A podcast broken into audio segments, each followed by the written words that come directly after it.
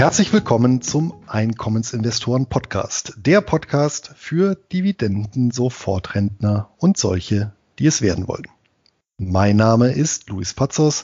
Ich betreibe den Finanzblog nur Bares ist Wahres.de rund um das Thema Hochdividendenwerte und ausschüttungsstarke Geldanlagen. Auch von mir herzlich willkommen zu unserem Format ich bin der Anton Gneupel und ich betreibe den YouTube-Kanal D wie Dividende, wo ich regelmäßig Investitionsmöglichkeiten für einkommensorientierte Anleger vorstelle. In der letzten Folge des Jahres möchten wir das Thema Rendite optimieren besprechen und darauf eingehen, wie viel Prozent Ausschüttungsrendite man anstreben sollte, was die optimalen Instrumente für defensive oder eben auch eher offensive Investoren sind und wie viel Rendite wir auch persönlich anstreben. Damit meinen wir natürlich die Ausschüttungsrendite. Außerdem werden wir am Ende das Thema der Steuern anschneiden und darauf eingehen, wie Anleger die Nettorendite optimieren können. Doch bevor wir jetzt direkt ins Thema einsteigen, kommt erst nochmal Luis mit unserem Sponsor. Ja, und das ist auch im Weihnachtsmonat äh, CupTrader, der Online-Broker aus Düsseldorf und unser beider persönliche Empfehlung für alle Einkommensinvestoren, denen der Dreiklang aus kostenlosem Depot, günstigen Handelskonditionen und Zugang zu allen wichtigen Weltbörsen wichtig ist. CupTrader bietet allen Kunden durch die Anbindung an Interactive Brokers, eines der weltweit größten Brokerhäuser, die Möglichkeit, mehr als eine Million Wertpapiere an über 120 Börsenplätzen zu handeln. Auch Nischentitel wie Preferred Shares oder Split Trust, auf die wir heute noch zu sprechen kommen werden, lassen sich über die Wertpapiersuche finden und ordern. Ein weiterer Pluspunkt sind die äußerst niedrigen Gebühren, vor allem für den Handel an den für Einkommensinvestoren interessanten Börsen in Australien, Kanada und den USA. So kostet eine Kleinorder an der New York Stock Exchange gerade einmal einen Cent pro Wertpapier bzw. mindestens zwei US-Dollar. Kosten für die Verbuchung von Dividenden fallen ebenso wenig an wie laufende Depotgebühren. Ja, und aufgrund des Preis-Leistungs-Verhältnisses bin ich selbst vor bald zwei Jahren Kunde von CupTrader geworden und nach wie vor mit dem Service und den zahlreichen Report-Funktionen sehr zufrieden.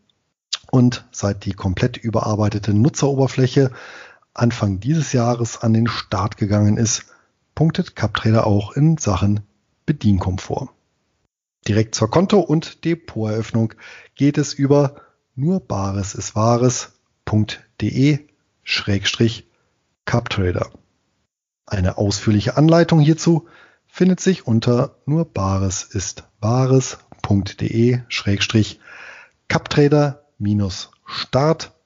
Dem Schutz der Kundeneinlagen und Wertpapiere widme ich mich im Detail unter nur Bares ist Wahres.de Schrägstrich CupTrader minus Sicherheit. Ja, und damit zurück zum Thema Renditeoptimierung. Anton, was heißt das denn überhaupt für dich? Ja, also zunächst einmal möchte ich noch beifügen, dass ich ja mittlerweile selbst ein Depot bei CupTrader habe. Also ähm, nur das so zur Info. Also ich bin jetzt auch gewechselt und ähm, natürlich beantworte ich jetzt äh, sofort gern deine Frage. Ähm, also es ist natürlich eine, ähm, eine Sache, die man verschieden deuten und äh, auslegen kann. Für mich heißt äh, Rendite optimieren, die für die einzelne Person optimale für die einzelne Person das optimale Rendite-Risiko-Verhältnis zu finden. Und das kann man dann natürlich auch ähm, bei der Ausschüttungsrendite, die ja für uns besonders wichtig ist. Und ähm, je nach Person, je nach Alter, kann man dann eben mehr Rendite, Schrägstrich, Ausschüttungsrendite anstreben oder eben weniger. Ähm, also es heißt jetzt eben nicht nur möglichst viel Dividende, egal äh, wie schwankungsreich das wird, sondern eben ähm, das Passende finden eher. Wie siehst du das? Ja, ich orientiere mich da ganz am an, an akademischen Prinzipien. Ja, das so erstes, zweites Semester, glaube ich, äh, BWL, VWL. Da wird ja dann so das Minimalprinzip und das Maximalprinzip eingeführt. Ja, also das Minimalprinzip, ähm, wie ich eben ein gesetztes Ziel mit minimalen Mitteln erreiche. Ja, also beispielsweise ein monatliches äh, Dividendeneinkommen von brutto, sagen wir mal 1000 Euro. Ja, und das eben mit einem ähm, ja, Minimum an, an Mitteln. Und umgekehrt das Maximalprinzip, dass ich eine, ein vorge vorgegebenes äh, Mittel habe und damit eben versuche, das Maximum herauszuholen. Also das wäre dann umgekehrt beispielsweise, ich habe 100.000 Euro und versuche da ein Maximum an monatlicher Dividende beispielsweise rauszuholen. Ja, ähm, beides zusammengefasst ja, ist dann das ökonomische Prinzip und ja, hier bewege ich mich natürlich immer im Spannungsfeld, wie du schon richtig gesagt hast, zwischen Rendite und Risiko. Ähm, das heißt, es geht ja eben gar nicht so sehr um Maximierung, sondern tatsächlich eben ja das Risiko irgendwo auch in Relation oder die Rendite in Relation zum Risiko zu setzen, so rum ist richtig. Und ja, da für mich eine entsprechende Lösung zu finden. Äh, damit sind wir eigentlich schon bei der nächsten Frage. Wie definierst du denn für dich Risiko?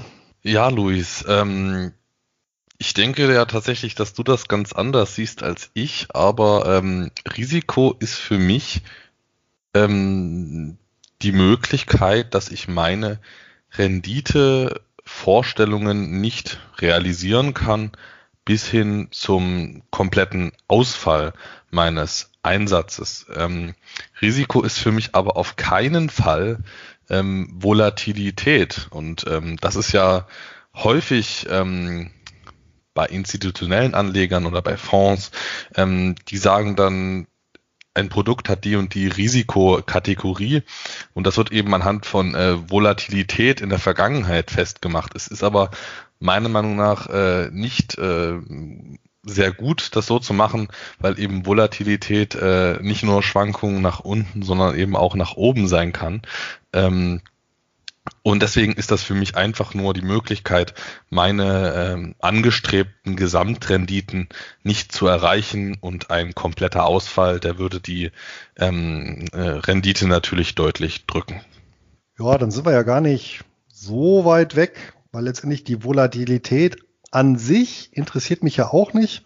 Ja, bekanntermaßen gucke ich ohnehin nur zweimal im Jahr ins Depot, ähm, was übrigens auch ein Mittel ist, um die Volatilität, also zumindest die wahrgenommene Schwankungsbreite äh, eines Wertpapierdepots äh, zu senken, weil durch die Reduktion der Beobachtungszeitpunkte äh, nehme ich natürlich Schwankungen gar nicht so stark wahr, wie wenn ich äh, eben häufiger reingucke, beispielsweise. Ähm, ja, ein Totalausfall ist natürlich richtig. Äh, äh, sollte natürlich nach Möglichkeit verhindert werden. Ähm, nichtsdestotrotz, äh, so meiner Erfahrung nach, ist natürlich das Risiko schon irgendwo ähm, gekoppelt an Verluste, die sich abzeichnen, wenn man dann mal tatsächlich auch ins Depot guckt. Und wenn ich mich mal so zurückerinnere, so an die, an die, an die schweren Krisen, äh, also Crashs oder Korrekturen, die wir hatten, ähm, angefangen irgendwo von der Asienkrise. Ich glaube, das war so das, der erste Crash, den ich so mitbekommen habe, 1997, eben bis hin zur Weltfinanzkrise. Dann ist ja eigentlich das, was dich als Anleger nervös macht, ähm, die Tatsache, dass du eben rote Zahlen im Depot siehst und dann eben in Prozenten einen Minuswert siehst. Und äh, das spiegelt für mich irgendwo das, das unmittelbare Risiko wieder, eben ja die prozentualen äh, Maximalverluste, also das, was äh, äh, Maximum Drawdown äh, auch in der Finanzliteratur genannt wird. Und das reflektiert tatsächlich eigentlich ähm, ja das, was man so als Alltagsrisiko im Depot an der Börse wahrnimmt, für mich wieder. Ja, da sprichst du natürlich eine Sache an, die ähm, aber weniger was mit dem Risiko der Werte zu tun hat, sondern es gibt eben auch das Risiko des Anlegers. Und ähm, wenn eben ein Anleger eher defensiv anlegen sollte oder eher defensiv orientiert ist und der dann äh, hohe Buchverluste hat, dann äh, besteht eben die Möglichkeit, dass er dann zum schlechtesten möglichen äh, Zeitpunkt verkauft. Ähm, das ist in der Tat ein Risiko, äh, aber das würde ich jetzt tatsächlich ein bisschen von den, äh, vom Risiko der Wertpapiere trennen, also getrennt betrachten. Ja, aber das Risiko tritt ja ein, weil sonst kämen ja diese niedrigen Kurse ja gar nicht zustande, wenn äh, genau diejenigen, die die Buchverluste sehen, nicht sich dann auch entschließen würden zu verkaufen. Und so kommen ja auch genau Negativspiralen zustande. Und ähm, ich muss sagen, dieser pragmatische Ansatz beispielsweise vom, vom Finanzvisier, ja, vom Albert Warnecke, äh, der spiegelt das schon ganz gut wider. Und der sagt ja auch immer, ähm, vom risikoreich angelegten Portfolio, also alles das, was wirklich äh, ein aktienähnliches Profil hat. Wenn man einfach davon ausgeht, dass sich der Wert halbiert, ja, im Vorfeld, äh, das ähm, ja, spiegelt letztendlich gegebenenfalls eben das temporäre Risiko wieder eines Buchverlustes. Mag sein, dass dann wieder nach oben geht, aber diesen muss man erstmal aushalten können. Und dann sind wir schon bei der einen Dimension des Risikos und das ist eben die Risikotoleranz. Also äh, was bist du in der Lage, emotional auszuhalten, bevor die Reißleine ziehst? Und das ist erfahrungsgemäß weniger in der Regel, als man denkt. Klar, da hast du natürlich recht, vor allem weil ähm, natürlich auch ich selbst nicht so eine Krise an der Börse miterlebt habe. Das sehe ich dann vielleicht auch noch mal ein bisschen anders, wenn ich dann mal selbst voll investiert bin und die Kurse nach unten purzeln. Ähm, ja, aber ich denke, äh, das Risiko, das äh, lassen wir jetzt erstmal noch ein bisschen beiseite. Wovon hängt denn deiner Meinung nach ab, ob man sich eher defensiv oder eher offensiv aufstellen sollte? Also vor allem im Hinblick auf die angestrebte Ausschüttungsrendite. Ja, also auf der einen Seite selbstverständlich von der Risikotoleranz. Ähm, das habe ich auch immer wieder äh, eben in Schulungen, dass äh, tatsächlich Schulungsteilnehmer sagen, ja, sie würden gern die Rendite X anstreben und äh, ich dann im Gegenzug immer frage, naja, was, was für ein Risiko sie denn bereit sind zu tragen. Und dann spielen wir das einfach einmal durch, dass so ein Gesamtportfolio halt im Wert verliert und dann sollen die Stopp rufen, bei welcher Summe die emotionalen Schmerzen halt hoch genug wären dass sie die Notbremse äh, ziehen würden. Und das setzt bisweilen dann doch recht früh ein, ja. Und ich kann eben, es ist, da sind wir eben beim, beim äh, Minimal- und Maximalprinzip, ja. Also mit äh, minimalen Mitteln ein, ein, ein Maximum äh, erreichen, das funktioniert eben auch nicht. Ja, das heißt, äh, mit einer Risikotoleranz irgendwo von, äh, weiß ich nicht, äh, 10 Prozent, die ich maximal zu akzeptieren bereit bin, da kann ich eben auch nicht äh, 8 Prozent äh, Dividendenrendite einfahren, ja. Oder Kursrendite ja genauso. Spielt ja in dem Fall sogar keine Rolle. Das ist so der eine Aspekt, das, das Emotionale. Und das andere, äh, das ist natürlich wesentlich handfester. Das ist dann das, was man auch äh, in der Literatur als gemeinhin äh, Risikotragfähigkeit definiert. Das ist dann, hat mit Emotionen nichts zu tun, sondern eben auch mit der Fähigkeit, ähm, ja auch Verluste tatsächlich äh, wirtschaftlich akzeptieren oder eben abschreiben zu können. Ja, man könnte ja auch umgekehrt sagen, im Umkehrschluss, wie viel Geld brauche ich, um ein äh, ja, gewisses oder welches Liquiditätsmaß ist angemessen, äh, brauche ich eben, um zahlungsfähig in bestimmten Situationen bleiben zu können. Und das natürlich hängt wiederum von vielen, vielen Faktoren ab.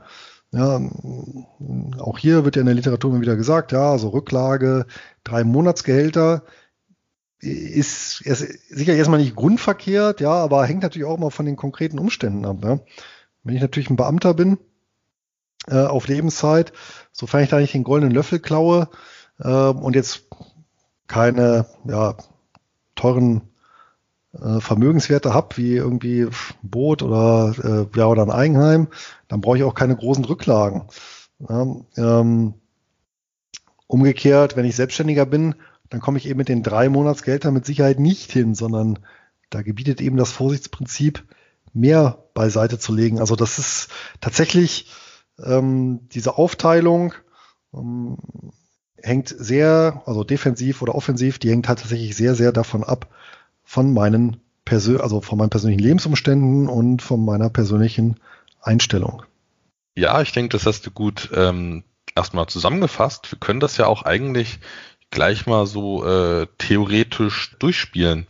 Also ähm, welche Renditen, welche angestrebten Ausschüttungsrenditen äh, beziehungsweise welche äh, Instrumente eignen sich denn für welche Personengruppen? Also nehmen wir mal an, ähm, wir haben einen äh, Familienvater äh, mit einer Frau, die auch ähm, zum Beispiel ein Angestelltenverhältnis hat und äh, die haben zwei Kinder und der sagt jetzt, der möchte von seinem Vermögen leben, von seinen Erträgen leben. Ähm, da ist ja so mein Bauchgefühl, der sollte jetzt vielleicht nicht sein ähm, gesamtes äh, Geld in äh, Ausschüttungswerte äh, investieren mit zehn Prozent Rendite, die dann ähm, in guten Zeiten natürlich äh, wahrscheinlich gut performen, aber dann in schlechten äh, Zeiten halt Dividenden komplett aussetzen. Ähm, was ist da so deine Meinung?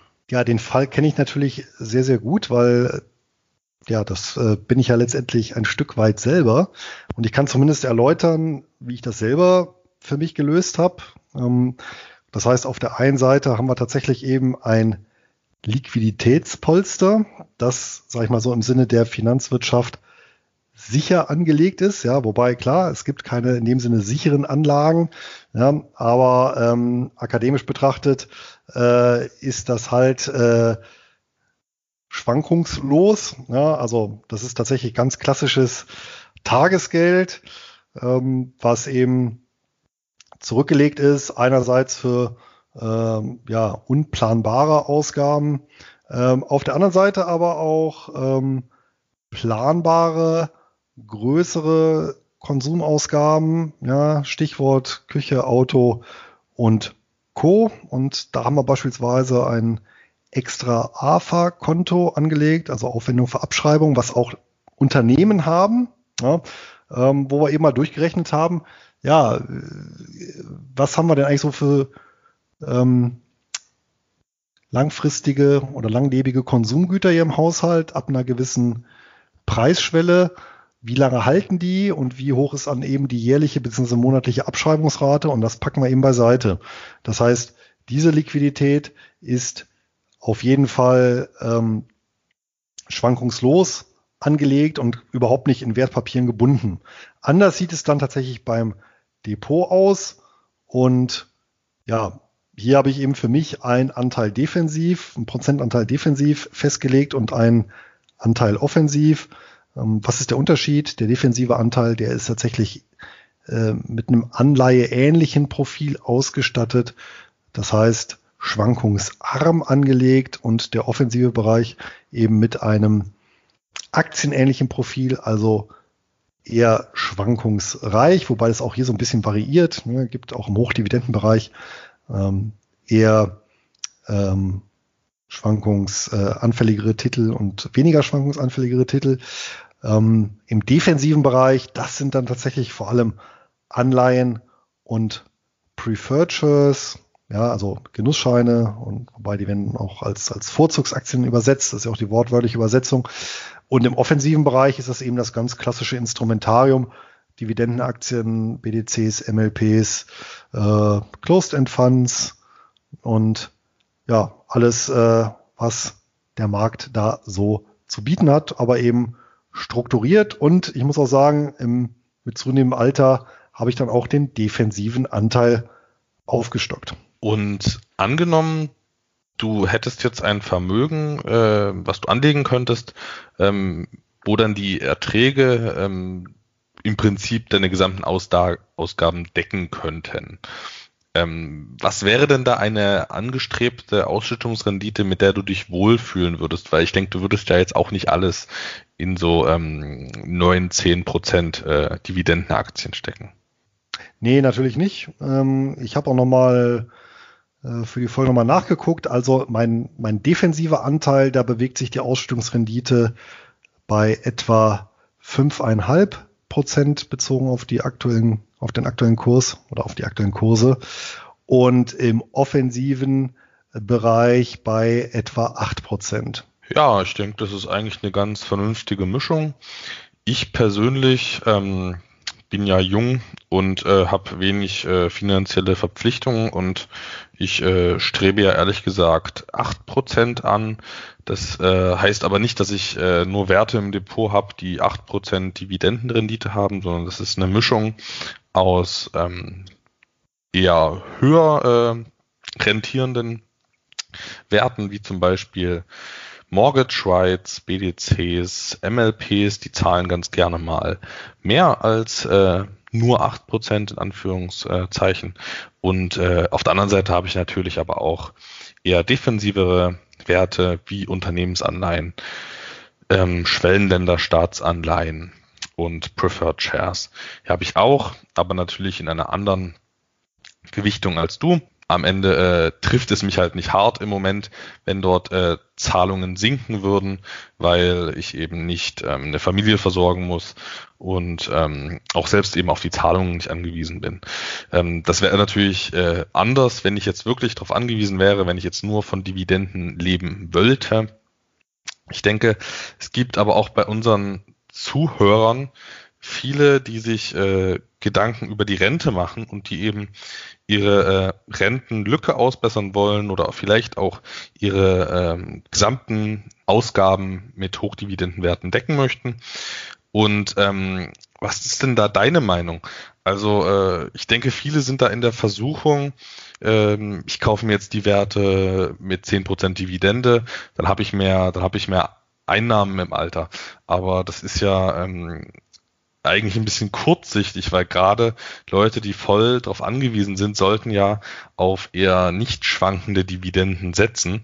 Ähm, was würdest du dir denn jetzt zum Beispiel ins Depot legen, wenn du ähm, jetzt Rentner bist, du bist jetzt 70, möchtest einen relativ entspannten Lebensabend haben, möchtest regelmäßig deine nicht schwankenden Einnahmen, möglichst nicht schwankenden Einnahmen auf dem Konto sehen und dich jetzt nicht irgendwie aufregen oder Existenzängste haben. Hm, ja, ich habe mir auch tatsächlich darüber Gedanken gemacht, weil letztendlich musste ich auch für mich festlegen, wie sieht denn eigentlich überhaupt so eine so ein Zieldepot oder oder äh, die die äh, Struktur dann im höheren Alter aus äh, bei mir und persönlich bin also zum jetzigen Zeitpunkt der Meinung, dass ich, glaube ich, gut mit einer exakt ausgewogenen Mischung aus 50 Prozent Defensivwerten und 50 Prozent Offensivwerten jenseits der Liquiditätsreserve gut leben könnte. Das heißt, ähm, eben 50 Prozent in entsprechende Anleihen und äh, Preferred Shares und die anderen 50 Prozent eben in ja, klassische Hochdividendenwerte mit aktienähnlichem Profil, ähm, wobei ich wahrscheinlich auch hier die sehr schwankungsanfälligen äh, Werte untergewichten würde, wie eben BDCs und ähm, ja eher dann auf ja, klassische Dividendenaktien, Infrastrukturunternehmen, alles das, was so ein bisschen konservativer ist, äh, aber trotzdem eben Aktie setzen würde.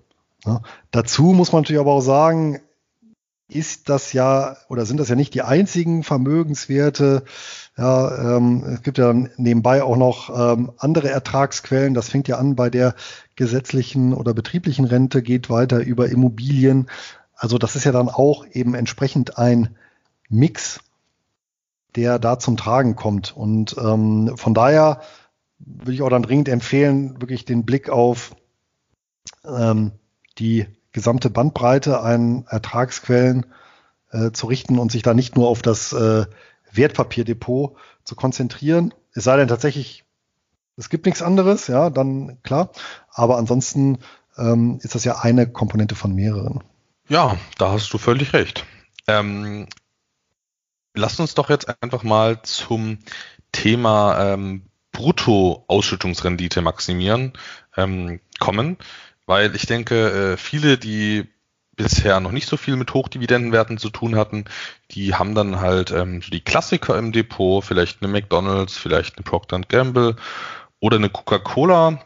Und wenn die sich jetzt äh, sagen, also ich möchte halt mehr Rendite, was gibt's denn da ähm, auf der Vorsteuerseite für ähm, Möglichkeiten? Und ähm, das erste, was ich dazu sagen würde, ist halt sich von diesen von diesen äh, Klassikern in Anführungszeichen äh, bisschen fernzuhalten, weil gerade sowas wie Coca-Cola, ähm, die haben eine ähm, relativ hohe Verschuldung, haben eine relativ hohe Ausschüttungsquote, haben dafür aber auch ein sehr hohes KGV und äh, deshalb eine relativ niedrige Ausschüttungsrendite. Und das ist für mich ähm, unattraktiv und sollte eben auch für Einkommens- und für Einkommensinvestoren eigentlich unattraktiv sein.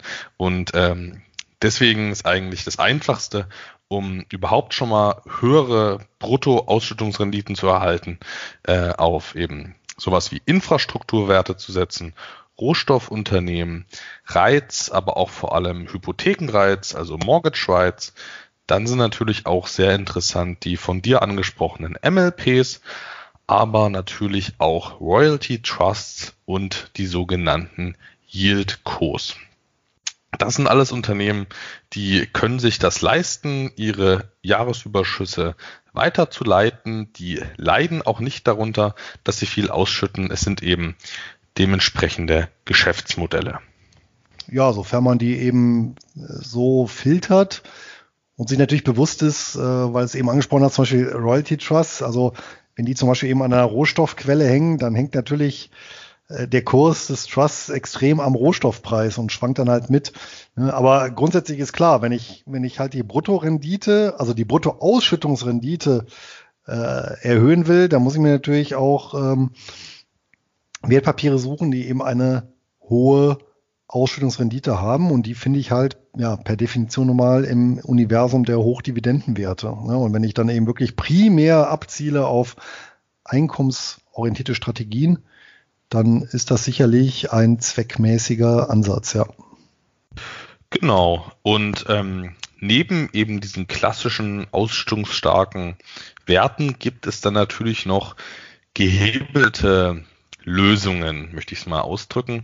Ähm, viele von denen, also gehebelt klingt jetzt erstmal ein bisschen riskant, aber viele haben ja auch schon viele Einkommensinvestoren im Depot. Das sind zum einen die BDCs, also jetzt kommt bestimmt die Frage auf, das ist doch ein Unternehmen, wieso äh, zeichnest du das jetzt als gehebeltes, äh, als gehebeltes Instrument? Aber das ist ja eigentlich ganz ähm, logisch, weil eine BDC, die beteiligt sich irgendwo an Unternehmen, die auf ihrer Ebene schon ähm, häufig mit Fremdkapital arbeiten und dann setzt eben die BDC quasi als Fonds in häufigen Fällen nochmal Fremdkapital ein. Nicht jede BDC hebelt sich, aber es ist ähm, eigentlich in der Regel so. Also es ist eben im gewissen Umfang ein gehebeltes Produkt. Es ist natürlich auch äh, gesetzlich begrenzt. Also es ist jetzt ähm, kein sehr riskanter Hebel, aber man muss das natürlich einfach auch auf dem Schirm haben, weil das natürlich dann auch für mehr Volatilität in Kurs und Dividende sorgen kann, vor allem in schlechteren Phasen der Wirtschaft. Und ähm, ein anderes äh, gehebeltes Instrument sind natürlich auch oft die CEFs. Ähm, da setzen auch einfach viele auf Fremdkapital, um die Rendite zu optimieren, einfach weil sonst die hohen Managementkosten die Rendite sehr schmälern würden. Ähm, genau, das sind so die, die Klassiker, die noch relativ viele Einkommensinvestoren im Depot auch halten. Und dann gibt's natürlich auch die sehr riskanten gehebelten Instrumente. Und ähm, Luis, vielleicht stellst du uns erstmal ähm, kurz die ETN vor und ich äh, erkläre dann nochmal kurz die Split Trusts. Ja, sehr gerne. Bewegen wir uns in die Dividenden-Königsklasse, aber natürlich auch in die Risikokönigsklasse der Hochdividendenwerte. Ja, vorher noch ein Hinweis, also mit CFs meinst du die Closed End Funds. Dazu können sich die Hörer unsere Folge Nummer 7 aus dem November anhören. Da haben wir die Anlageklasse grundlegend besprochen. Ja, ETN, Exchange Traded Note. Was hat es damit auf sich? Ja, im Grunde ganz einfach. Das ist eine Bankschuldverschreibung, die emittiert wird. Ja, also ein Zahlungsversprechen einer Bank. Ja, wie im Prinzip eine Anleihe auch, die an das Publikum verkauft wird, über die Börse, auch dann Börsen gehandelt wird. Die Bank stellt jederzeit auch einen Kauf- und Verkaufskurs, sodass diese Exchange Traded Note auch liquide ist. Aber im Gegensatz zu einer Anleihe gibt es jetzt kein Coupon, also keinen kein, kein festen Zins und auch keinen festen Tilgungskurs, sondern der bemisst sich oder der Wert bemisst sich anhand eines beispielsweise Aktienkorps oder sonstiger Vermögenswerte und äh, die ja, Zinsen entsprechend auch, beispielsweise wenn dieser Aktienkorb, äh, der hypothetisch dahinterlegt ist, äh, Ausschüttungen tätigt. Ja, und diese Bankschuldverschreibung, der Vorteil ist, dass so eine Bankschuldverschreibung keine Kosten produziert, weil ich eben keinen Fonds habe oder kein Management, sondern passiv tatsächlich irgendeinen fiktiven Korb aus Vermögenswerten in der Regel abbilde und ja, als Bank eben sicherstelle, dass äh, der Kurs äh, an der Börse wiedergespiegelt wird und ich kann dann eben je, jederzeit als Anleger ein- und aussteigen. Um ein aktuelles Beispiel zu nennen, es gibt auf ähm, einen Reitindex, ja, also ein, es gibt einen US-amerikanischen Index, der zahlreiche Real Estate Investment Trusts, also börsennotierte Immobiliengesellschaften umfasst. Da haben beispielsweise Schweizer Großbanken Exchange Traded Notes emittiert. Das heißt, eine Note spiegelt eben den Kurs dieses Indizes wieder. Und ja, so kann man eben diesen Gesamtindex sehr, sehr günstig und letztendlich ohne Verwaltungskosten kaufen. Und die Ausschüttungen werden auch entsprechend an die Anleger ausgezahlt. Ja, und die Besonderheit ist, äh, und daher auch äh, gibt es eben viele Exchange Traded Notes mit sehr, sehr hohen Dividendenrenditen, dass diese ähm, Indizes oder diese Körbe aus Vermögenswerten eben gehebelt werden. Das heißt, nochmal selber mit Fremdkapital unterlegt werden, in der Regel 50 Prozent. Also dann habe ich eine zweifach gehebelte Exchange Traded Note. Das sieht man auch im Namen dieses Wertpapiers und habe dort eben ja im Prinzip doppelte Dividendenrendite, ähm, natürlich auch doppeltes Risiko. Ja, und so, äh, wenn ich über 20 Prozent Dividendenrendite kassieren will, dann kann ich auch in solche Exchange Notes beispielsweise auf Small Caps oder ähm, Mortgage Rights, also äh,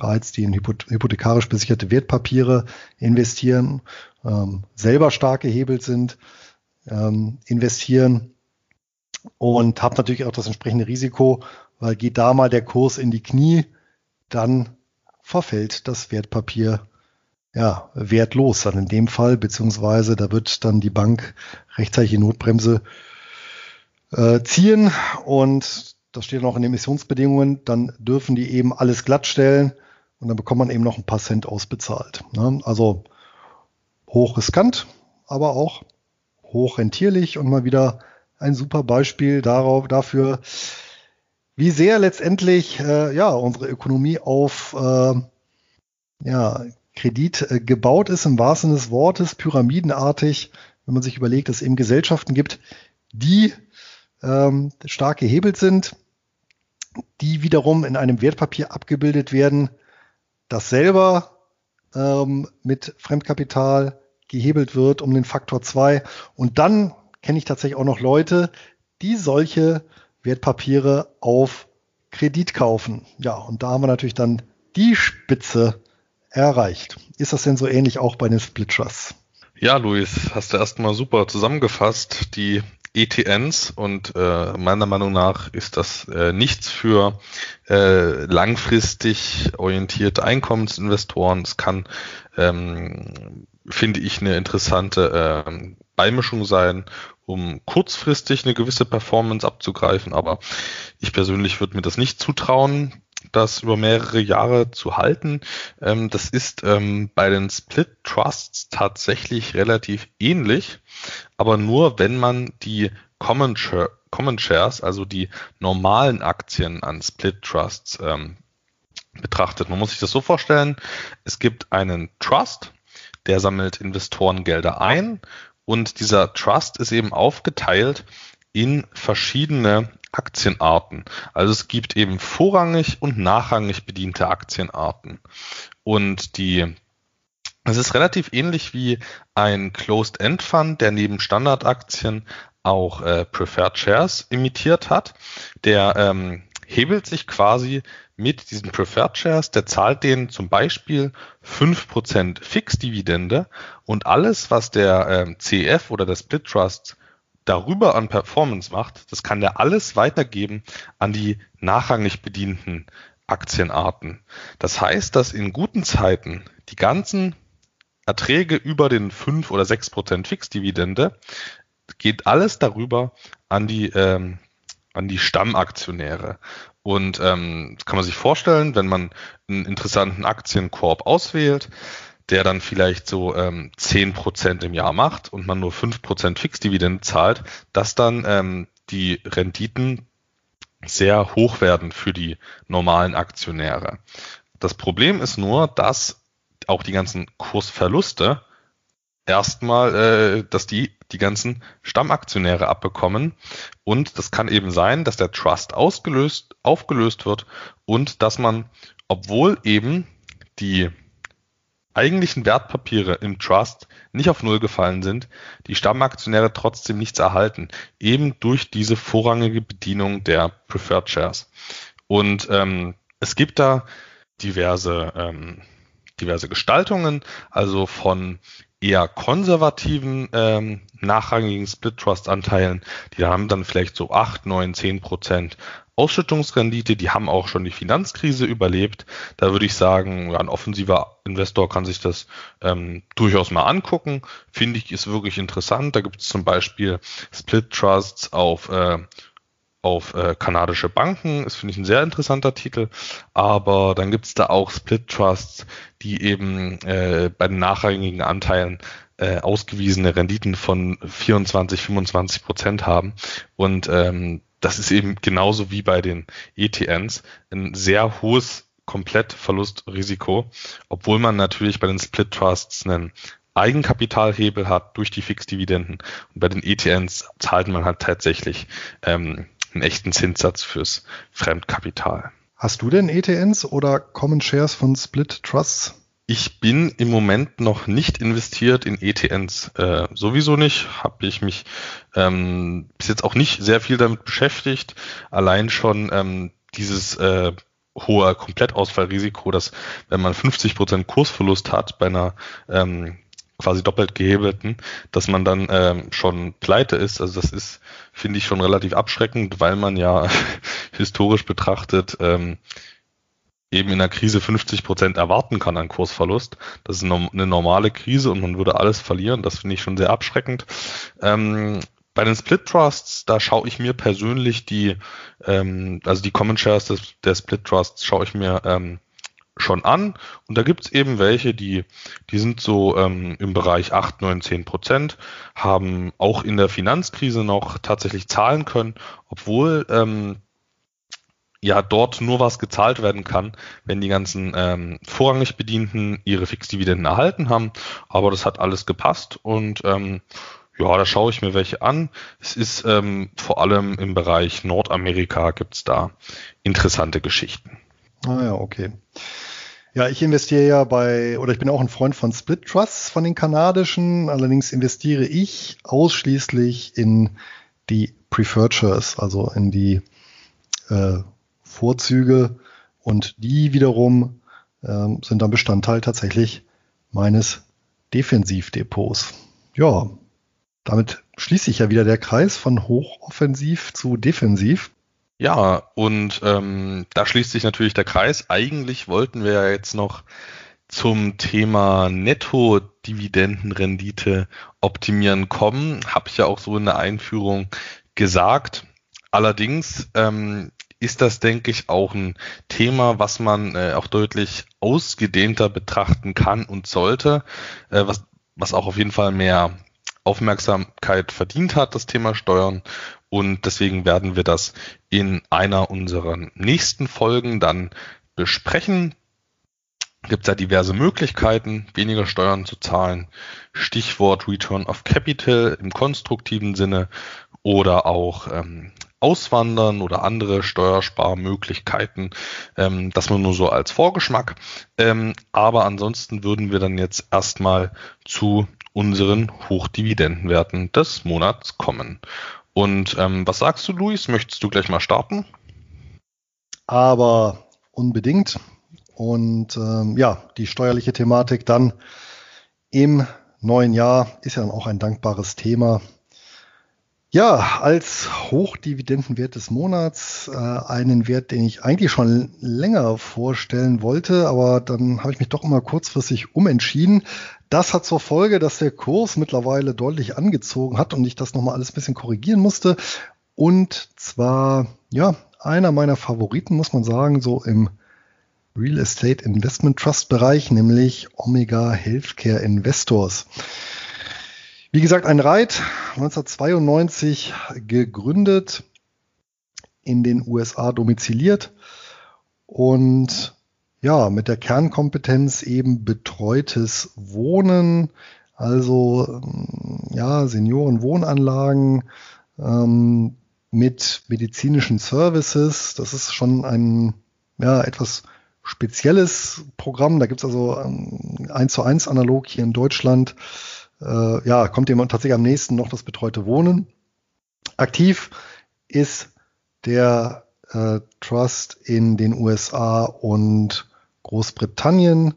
Ähm, insgesamt haben die über 900 Objekte im Bestand, die von 68 Betreibergesellschaften ja, ähm, bedient werden.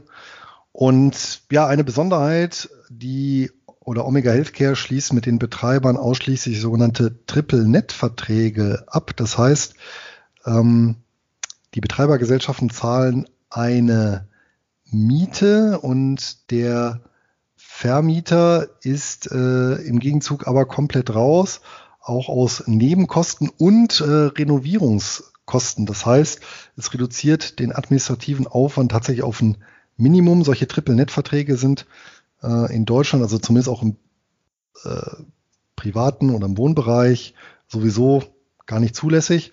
Ja, aber im gewerblichen Bereich durchaus nicht unüblich. Ja, das heißt, äh, ja, so ein Klassiker. Ich kümmere mich, brauche mich um nichts mehr zu kümmern als Vermieter. Ähm, das erklärt auch die erstaunlich niedrige Zahl von Mitarbeitern, nämlich 51, die Omega Healthcare hier ähm, beschäftigt. Ja, der Börsenwert ist mittlerweile auf fast 10 Milliarden US-Dollar gestiegen, damit etwas über der Bilanzsumme von ja, knapp 9 Milliarden Dollar. Ähm, solide finanziert ist das Unternehmen zudem mit einer Verschuldungsquote von 56 Prozent, was jetzt ähm, nicht übermäßig ist, jetzt auch nicht konservativ, aber ein guter Schnitt für ein Immobilienunternehmen. Die Dividendenrendite ist durch den zuletzt gestiegenen Kurs auf ja, 6,1 äh, Prozent gesunken. Ausgeschüttet wird quartalsweise und ein Teil des Gewinns verbleibt aber noch im Unternehmen. Die Ausstellungsquote hier etwa 85 Prozent. Jetzt aber das Bemerkenswerte, nämlich dass die Dividendenserie seit 2003 anhält. Also seitdem wurde die Dividende kontinuierlich gesteigert beziehungsweise mindestens konstant gehalten. Und die durchschnittliche Steigerungsrate der letzten fünf Jahre liegt bei über sieben Prozent. Jetzt zuletzt wurde auch wieder eine Steigerung angekündigt. Und ja, von daher ähm, bewerte ich Omega Healthcare mit acht von zehn Gänsen, die goldene Eier legen. Anton, was hast du uns heute mitgebracht? Ja, ich habe euch heute die SFL Corporation Limited mitgebracht. Ist ein bisschen äh, umständlich der Name, ist eigentlich nur die äh, Ship Finance International, wie sie früher hieß. Das Kürzel ist allerdings SFL, deswegen haben sie sich einfach direkt so genannt. Ähm, ich gebe zu, äh, privat habe ich sie auch immer so genannt, deswegen ist es auch einfach nur wahrscheinlich ein pragmatischer Schritt gewesen. Auf jeden Fall, was macht die SFL Corporation? Ja, die SFL Corporation, die ist ein gewerblicher Vercharterer. Das heißt, sie hat wirklich äh, diverse, sehr große Schiffe im Portfolio, die sie vermietet. Und das sind äh, zwölf Tanker, 22 Massengutfrachter, also zum Beispiel für Kohle, aber für auch eben für andere äh, Dinge, die eben hauptsächlich trocken und in Masse äh, verfrachtet werden müssen. Dann aber auch Containerschiffe. Ich meine, klar, da wird einfach alles transportiert, aber auch acht Service-Schiffe. Das sind äh, vor allem Schiffe, die sowas wie Bohrplattformen versorgen mit allem Nötigen und äh, mit diesem mit diesem äh, Schiffportfolio ist man wirklich weltweit aktiv und auch meiner Meinung nach relativ gut diversifiziert. Ähm, die Gründung des Unternehmens war 2003 und ähm, man ist äh, registriert auf den Bermudas. Das hat natürlich, äh, wie man sich denken kann, gewisse steuerliche Vorteile, die auch die Investoren freuen dürften. Ähm, der Börsenwert des Unternehmens liegt bei etwa 1,6 Milliarden US-Dollar und ähm, der Jahresumsatz beträgt circa eine halbe Milliarde US-Dollar. KGV liegt bei 16,5 ist, finde ich, nicht unbedingt ähm, mega günstig, aber auch jetzt nicht unbedingt überteuert. Und ähm, ja, die Dividende, die ist tatsächlich sehr interessant. Die liegt bei, also die Rendite, die liegt bei 9,6 Prozent und das bei einer Ausschüttungsquote von zuletzt lediglich 76 Prozent. Also man kann sich die Ausschüttungen leisten. War in der Vergangenheit tatsächlich nicht so, aber man hat ähm, halt wirklich diesen Ansatz, man möchte kontinuierlich Dividende zahlen. Deswegen hat man seit Gründung immer Dividenden gezahlt und man war auch immer profitabel, was ich auch beeindruckend finde für ein so zyklisches Geschäftsmodell. Die Steigerungsrate der Dividende ist leider leicht negativ mit minus 1,7 Prozent. Man musste einfach die Dividende kürzen, weil einfach die Ertragslage nicht gut genug war. Das hat natürlich auch mit einem gewissen Schweinezyklus in dem Schiffsbereich zu tun. Ähm, also einfach damit, dass ähm, Schiffe nicht immer dann äh, vorhanden, sofort vorhanden sind, wenn sie gebraucht werden, sondern es hat ein, gibt einfach gewisse Verzögerungseffekte und ähm, darunter leiden eben auch vor allem so Vercharterer. Aber man war immer profitabel, was ich äh, positiv hervorzuheben finde. Und ähm, durch eben die äh, Dividendenkürzung äh, ist die Dividendenserie leider erst seit 2017. Also da bleibt abzuwarten, wie sich das entwickelt, aber die aktuelle Ausschüttung ähm, sind gedeckt. Die Verschuldungsquote, die ist äh, tatsächlich eher offensiv mit rund 70 Prozent. Das ähm, erklärt natürlich auch die relativ hohe Ausschüttungsrendite. Die muss ja irgendwie zustande kommen durch eben einen gewissen Hebel. Und ähm, die hohe Verschuldung, die erkennt man dann eben auch im Kurs und im Maximalverlust, also Maximum Drawdown. Ähm, der Kursverlust in der Finanzkrise, der lag tatsächlich bei 85 Prozent und man hat sich bis heute nicht davon, erhö davon erholen können.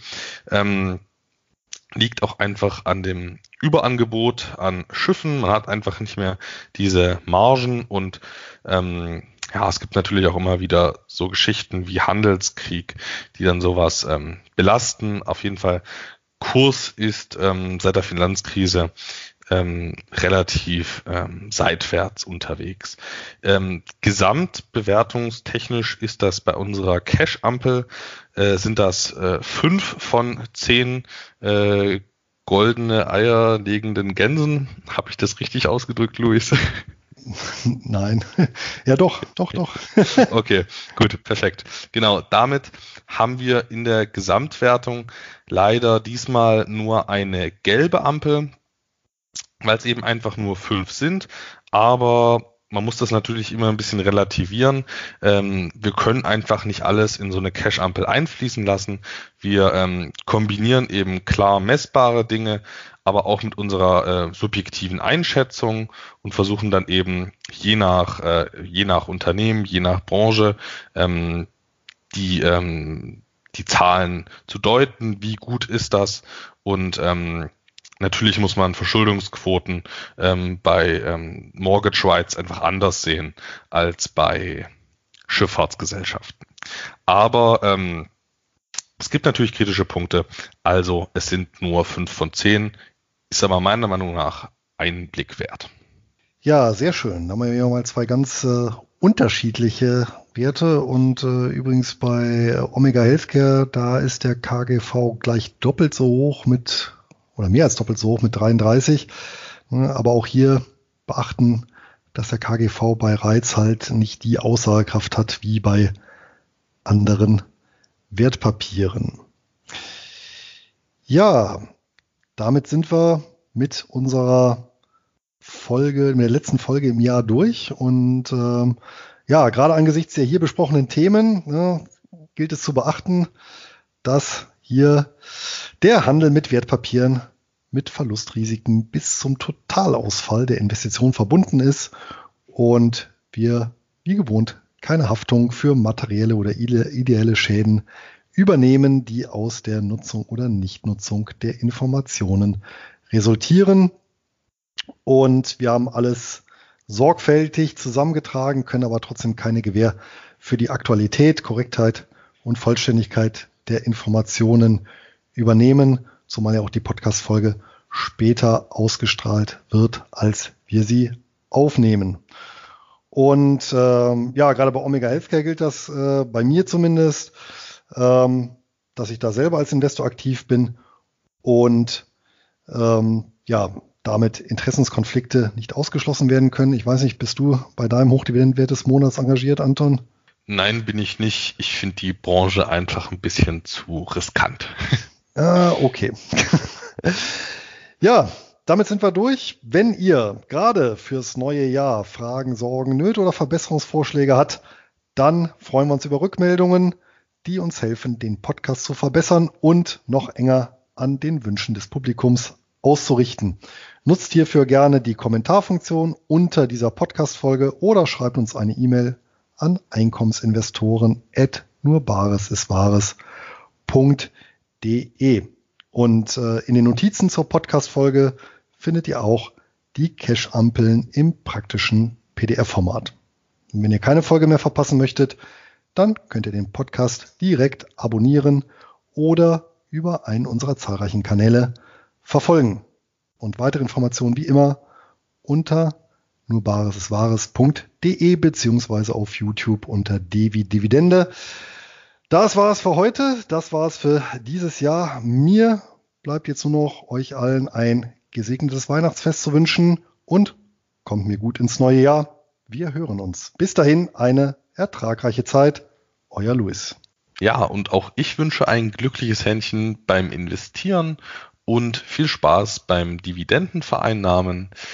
Auf jeden Fall aber auch erstmal viel Spaß beim Weihnachtsfest und einen guten Rutsch ins neue Jahr.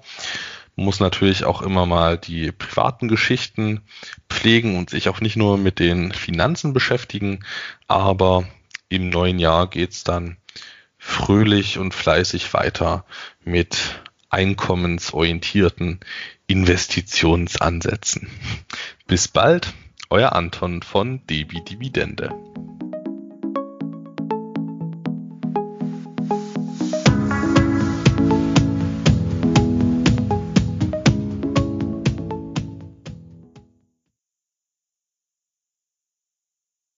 When everyone's on the same page, getting things done at work is easy. No matter what you do or what industry you're in, how you communicate is key. Everything you type is equally important to collaboration, and Grammarly can help. Think of it as your AI writing partner, empowering you to communicate effectively and efficiently so you can make a bigger impact in the workplace. 96% of Grammarly users say it helps them craft more impactful writing. And as the gold standard of responsible AI, Grammarly is your secure AI writing partner that allows your team to make their point and move faster. By understanding your writing and context, Grammarly provides relevant, personalized suggestions. And with tone suggestions, you can navigate even the most difficult work conversations. You can also save time from spending hours editing drafts to just seconds with one click. Sign up and download Grammarly for free at grammarly.com slash podcast. That's G-R-A-M-M-A-R-L-Y dot com slash podcast. Easier said, done.